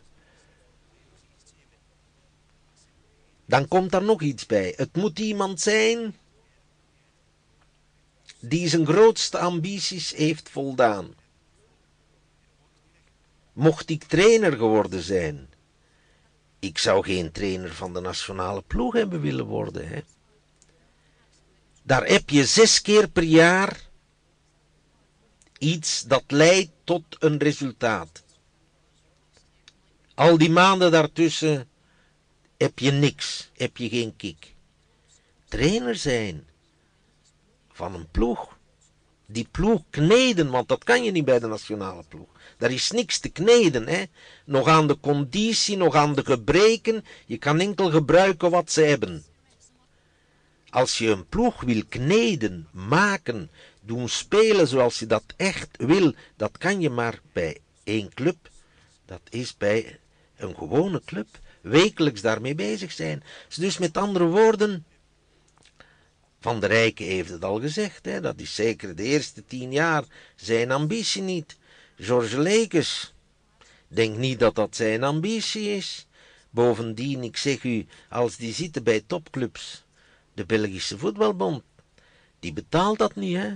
Dat willen de clubs niet. Als de clubs morgen gaan horen dat de Belgische Voetbalbond, ik zeg maar wat, 10 miljoen netto per maand aan de trainer zou betalen, je zou ze nogal zien stijgen. Dus je begrijpt me al, dat wordt zeer moeilijk, de opvolging van Guy Thijssen, zonder dat je nog al die kwalificaties erbij vraagt. Maar ik denk dus, ik denk dus dat er een paar trainers op leeftijd zijn bij ons, want een vreemde kan het niet meer zijn. Maar er zijn, meen ik, een paar trainers op leeftijd die zich misschien nu tevreden stellen met een nationale ploeg en met wat er bij de nationale ploeg betaald wordt en die goed genoeg zijn om met kennis van zaken een nationale ploeg samen te stellen. Wat is het volgens u dat voetbal zo meeslepend maakt voor pakweg de helft van de mensheid? En waarom kan het de andere helft volmaakt onverschillig laten? Ja, ik uh, denk niet dat. Uh, ja, je kan niet uitvissen waarom iemand geboeid wordt door iets en iemand anders niets om te beginnen. En diegenen die geboeid zijn, die kunnen het zijn om verschillende redenen, maar er moeten dus factoren zijn die maken dat voetbal de meest populaire sport ter wereld is. Daar bestaat geen twijfel over. En, en dat dus massa's van mensen overal ter wereld vrijwel op dezelfde manier reageren. En ik denk dat een van de factoren daarin het feit is dat uh, voetbal behoorlijk uh, gecompliceerd is. Er is een groot veld. Er zijn 22 spelers. Wat mogelijk is met de bal, als je dat in een computer steekt, bij iedere fase, dat is nogal, er zijn nogal wat mogelijkheden. En die mogelijkheden zijn er niet op een volleybalveld of op een basketbalveld, dat is al duidelijk. Dan denk ik dat een andere, misschien wel de grootste factor van, uh, van succes of reden tot populariteit, dat dat het feit is dat ik geen enkele andere sport ter wereld ken, waarin je dus de hele wedstrijd door op alle gebied de mindere kan zijn van je tegenstander en toch kan winnen. Ik denk dat dat alleen bij voetbal kan. Dus bij een voetbalwedstrijd is er nooit een ploeg die in het veld komt en die kan zeggen: Vandaag winnen we hier en vandaag winnen we hier met een ruime marge. Ik denk dat dus de onvoorspelbaarheid van voetbal. En dan uh, denk ik ook dat dus de. Het is een ploegspel. Dus niet symboleert beter de natie en de aspiraties van de natie en de successie, successen van een natie als de ploeg. Als we kijken wat uh, Oranje betekend heeft in Holland bij de nuchtere Hollanders in 88, als Europees kampioen geworden zijn. Als we zien uh, wat er met de Belgische ploeg gebeurt, is Italië. En dan daarna Mexico en bijna Italië. Dat is dus. Dat zijn de momenten waarin de mensen zich verbonden voelen als natie. Dat zijn nog de enige momenten waarop Vlamingen, Walen en Brusselaars hetzelfde voelen, meen ik. En dat is ook weer een van de factoren voor succes van het voetbal. In een voetbalstadion kun je zingen, dansen en jubelen of huilen, vloeken en tieren zonder dat iemand direct met de wijsvinger het bekende gebaar naar het voorhoofd maakt. Waar anders zie je nog uitbarstingen van ontketende collectieve vreugde als bij het scoren van een doelpunt? Wat er dan rond en vooral op het veld gebeurt, moet voor iemand die een voetballeek is gewoon verbijsterend zijn. Hij ziet de man die gescoord heeft een gat in de lucht springen en zodra hij weer contact met de grond heeft, aan topsnelheid wegspurten, achterna gezet door de rest van de ploeg. De eerste ploegmaat die de scorer inhaalt, vliegt hem om de hals en de volgende springt hem op de rug, waardoor ze gezamenlijk tegen de vlakte gaan. De rest van de bende werpt er zich bovenop en dan begint een ongeremde kus- en stoeipartij. Ja, kan het anders? Of die leek moet wel denken dat voetbal een sport voor homofielen is. Is er iemand die zich volgend tafereel zou kunnen indenken? Na afloop van de wekelijkse kabinetsraad komt premier Martens al juichend naar buiten gestormd, luidkeels roepend, ik heb de oplossing voor het begrotingstekort. Hij wordt achterna gezeten door de andere kabinetsleden en bij het passeren van de pers maakt de minister van Begroting het bijzonder expressieve gebaar met de geplooide voorarm. Pas in het midden van de wedstrijd wordt de premier eerst bij en dan neergehaald en vervolgens door iedereen hartstochtelijk gekust, zelfs door de vicepremiers van de andere coalitiepartners. Wees gerust. Zo'n tafereel is nog niet direct voor morgen, evenmin als de oplossing van het begrotingstekort, trouwens. Wat is de grappigste slip of the tongue die u on the record ooit gefabriceerd heeft? De grappigste weet ik niet, maar ik uh, weet nog diegene waar het meest over gesproken is. Dat uh, was heel in het begin van mijn carrière en dan is er op de IJzelen uh, België-Duitsland geweest met 0-2 door de Duitsers gewonnen. En de beste man bij de Duitsers, dat was een, een, een kale linksbuiten. En die heette KLODT. En dus op een uh, zeker ogenblik uh, heb ik dus gezegd, we worden hier gewoon door die kale kloot van het veld gespeeld. En eens dat het eruit was, begreep ik het ook. en dan heb ik dat wel enkele weken lang moeten horen. Als ik in een stamkroeg kwam, werd ik begroet met wat intussen dan al een klassieke verspreking was geworden. Een vraag dan over de betrekkelijkheid van roem en glorie. De glorie van weleer van een zekere Wart Schroeven bijvoorbeeld, de nummer 1 uit de stal van uw vader, die atletiektrainer was. Denkt u dat er over Wart Schroeven nog iets anders zal overblijven dan datgene wat u over hem heeft geschreven en zijn foto in uw boek? Nee, waarschijnlijk niet, maar ik vind dat je dat zo niet uh, mag bekijken. Ik denk niet dat... Uh Mozart, die bekender zal blijven dan Wart Schroeven, dat die geschreven heeft voor de eeuwigheid. Ik denk wat het belangrijkste is, ieder mens probeert een zin te geven aan zijn leven. Voor de gelovigen is dat gemakkelijk.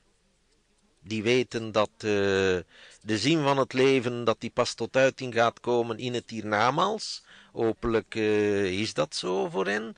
Maar dus voor mensen die niet gelovig zijn, is dat moeilijk. Hè? Wat is de zin van het leven? Ik heb daar nog nooit iemand een antwoord weten op geven. Hè?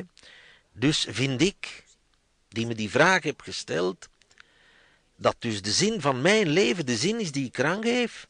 En daarom ben ik blij dat ik heb mogen leven in het voetbal en dat voetbal de zin van mijn leven is. Hè. Het familiale daarbuiten te is dat het belangrijkste ter wereld en ik heb zeker geen ongelijk. Als het leven geen zin heeft. Hè. Dus Wart Schroeven is iemand geweest die heeft in zijn leven... Wij proberen allemaal iets of iemand te zijn. Dat is het probleem van de hooligans, hè. Die proberen iets te zijn, die proberen in de aandacht te komen, dat is mijn opvatting, uh, spijtig genoeg op een, ja, op een manier die nogal onaangenaam is voor uh, de rest van de mensen in het stadion of rond. Welwaart Schroeven, die is iemand geweest. Die is zowat de beste van zijn generatie geweest, de beste allround atleet. En dat hij nu daarna niet meer bestaat voor de generaties die daarna komen Ja, dat is niet erg, dat, eh, dat zal hij niet meer weten. Ik kom dus terug, ik denk dat Mozart in zijn tijd geschreven heeft om de beste te zijn van zijn generatie. Om zoveel mogelijk geld te verdienen, en dat was niet te veel, want hij zat voortdurend in de schuld. En ik denk niet dat hij gedacht heeft, ik schrijf muziek voor de eeuwigheid. Ik denk niet dat dat belangrijk is. Ik denk dat het belangrijk is uh, hoe je jezelf gevoeld hebt in een leven.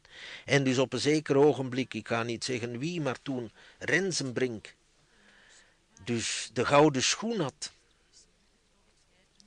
En tweede als uh, voetbal, Europees voetballer van het jaar heeft men hem gezegd, relativeer je dat wel? Dat is onnozel, hè? Dat is waanzinnig, zo'n vraag. De vraag had moeten luiden, besef je wel dat je nu de meest boeiende en spannende momenten van je leven, dat je die nu beleeft, besef je dat wel? Wat Rensenbrink nu doet, dat is een vergeten man, die niet meer moet werken, want hij werkte niet graag en hij werkt niet, hij heeft genoeg verdiend. En die gaat vissen. En niemand van de huidige jongere generatie weet nog wie Rensenbrink is. Dat is de glorie die vergaat in mijn les daaruit is. Zolang je die hebt, profiteer daarvan. Hè. Dat is zoals jong zijn. Hè. Je profiteert daar maar van, zolang je dat bent. En later, als je dat niet meer bent, dan kan je ergens, als je niet wijs bent, kan je maar enkel betreuren wat je niet gedaan hebt en wat je had kunnen doen. Dus een vleugje glorie is beter dan helemaal niks gehad hebben in je leven. Is Mozart uw lievelingscomponist? Ik vind dat, uh, dat hij samen met Tchaikovsky dus aan de lopende band, als ik het zo mag zeggen, uh, de mooiste muziek heeft gemaakt, ja. U houdt ook van cabaret? Ik van, ja, als je door cabaret uh, bedoelt, ja, de, de, de kleinkunst, de woordkunstenaars, ja. En ik heb daar een grote schat van, hè. En dus de grootste voor mij zijn de Amerikanen, hè. Zijn de Amerikanen, het komt wat vandaar dan uh, gevolgd door de Engelsen en uh, dan ja, we hebben, we kennen de Nederlandse grootmeesters. Uh, spijtig genoeg moeten we nog altijd wachten bij ons op de eerste die dat pijl bereikt. En om duidelijk te zijn heb ik dan als ik het over de Nederlandse heb, over een Toon Hermans, een Sonneveld, een Wim Kan. Je hebt intussen Paul van Vliet, Herman van Veen. Welk boek bent u aan het lezen? Ik ben voor het ogenblik de memoires aan het lezen van André Gromyko. En dat is dus minder interessant dan ik had gedacht, omdat hij uh, de kool en de geit spaart. Die zegt dus niks kwaad van uh, de buitenlandse grootheden die hij heeft gekend, Roosevelt en Churchill de Gaulle. Uh, noem maar op, die zegt ook niks kwaad van de binnenlandse grootheden die die hij heeft gekend in de, de Sovjet-Unie. Hij heeft er nogal wat gekend, dus ik zou dat niet aanraden. En ik ben nog bezig, maar ik ben aan het eind van een tweede boek en dat zou ik wel sommige mensen die wat zien in geschiedkundige figuren aanraden. Dat is Hollywood van Gore Vidal. En dat situeert zich het begin, het ontstaan van Hollywood. En dat gaat dan samen met de historische figuren die het intreden van de oorlog bepaald hebben van de Verenigde Staten in de Eerste Wereldoorlog. Dus president uh, Wilson en al wat daar uh, rondhing. En dat is dus een aan te bevelen boek, vind ik. Lees je soms romans ook? Ja, ik lees, ik lees wat van alles. Wat zijn dus mijn groot... Mijn... Oh, nu vraagt u wat... Hè. Ik heb er op, op, op, op, op alle gebieden. Dus Cor Vidal is al zeker een van uh, mijn lievelingsschrijvers. Uh, in een wat ander genre heb je uh, John le Carré, je hebt Len Dayton.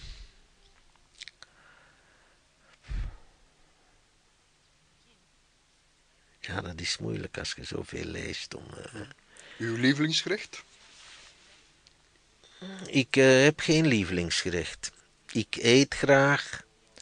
En ik heb dus overal waar ik geweest ben, is geproefd. En ik moet toch zeggen dat uh, mijn grootste gastronomische tournee dat ik die gemaakt heb in 84 bij het Europees kampioenschap in Frankrijk, waar ik dus in het centrum begonnen ben in Parijs, dan naar het noorden ben gegaan naar Lens, dan naar het westen naar Nantes, dan naar het oosten naar Straatsburg, dan naar het zuiden naar Marseille. En de voorlaatste stopplaats, dat was dan gastronomisch de beste, dat was Lyon. Daar ben ik een dag langer gebleven om uh, eens bij Bocuse te kunnen gaan eten. Dat is dan wel een ontgoocheling geworden, maar dat zegt niet veel. Dus de Franse keuken voor mij blijft de beste keuken ter wereld. De mooiste stad volgens u? Ja, de stad waar ik het liefst ben is Londen. De mooiste stad, zonder enige twijfel, is Rome.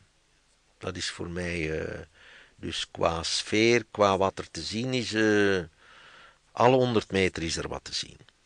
Uw geliefkoosd plekje natuur? Geliefkoosd plekje natuur, dat zijn uh, voor mij bergen. Dat is iets wat mij altijd uh, in een nogal speciale sfeer brengt. Ja. En uw geliefkoosd gezelschapsspel? Ja, dat is biljarten.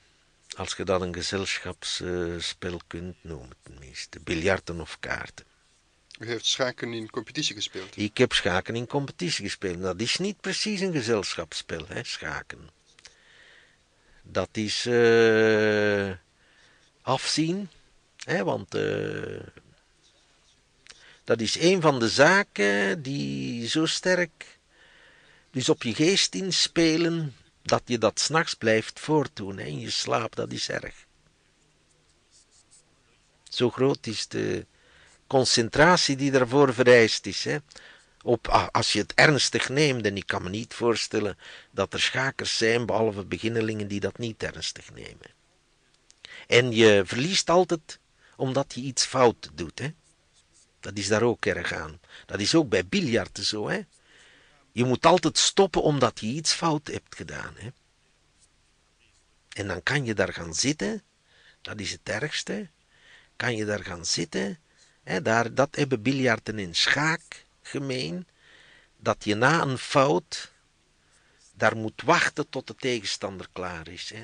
En dat je daar dus gelegenheid krijgt je eigen op te jagen of te proberen je eigen te kalmeren, maar dat, eh, dat lukt meestal niet. Terwijl bijvoorbeeld als je bij, bij voetbal een strafschop mist, eh, krijg niet de tijd om daarover te denken. Hè. Dat spel gaat verder.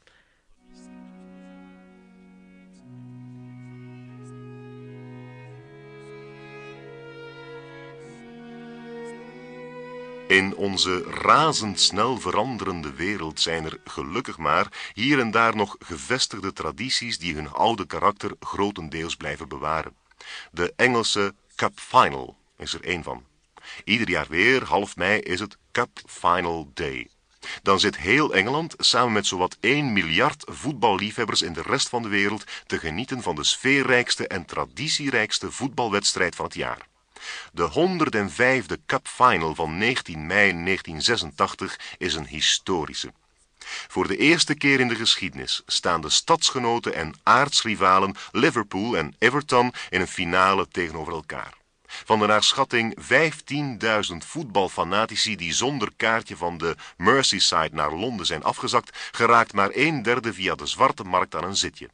De zowat 10.000 overigen proberen nog wel manhaftig op de een of andere manier binnen te geraken, uiteindelijk zelfs door middel van een regelrechte bestorming, maar op Cup Final Day is Wembley voorlopig nog altijd een oninneembare vesting. Toch is op het ogenblik dat de aftrap gaat gegeven worden in de tribune nog één plaats onbezet. De Londenaar die links van die plaats zit, zegt tot de volledig in het rood geklede Liverpool supporter rechts van die plaats dat is toch onvoorstelbaar. Duizenden mensen die niet binnen kunnen en hier is één plaats onbezet. Ik had twee kaartjes, antwoordt de Liverpool supporter. Eén voor mij en één voor mijn vrouw, maar inmiddels is mijn vrouw overleden. Hm, sorry dat te vernemen, zegt de Londenaar, maar had u dat kaartje dan niet aan een familielid of aan een vriend kunnen geven? Heb ik ook geprobeerd, replikeert de Liverpool supporter, maar dat ging niet, want die zijn allemaal op de begrafenis. Onvoorstelbaar.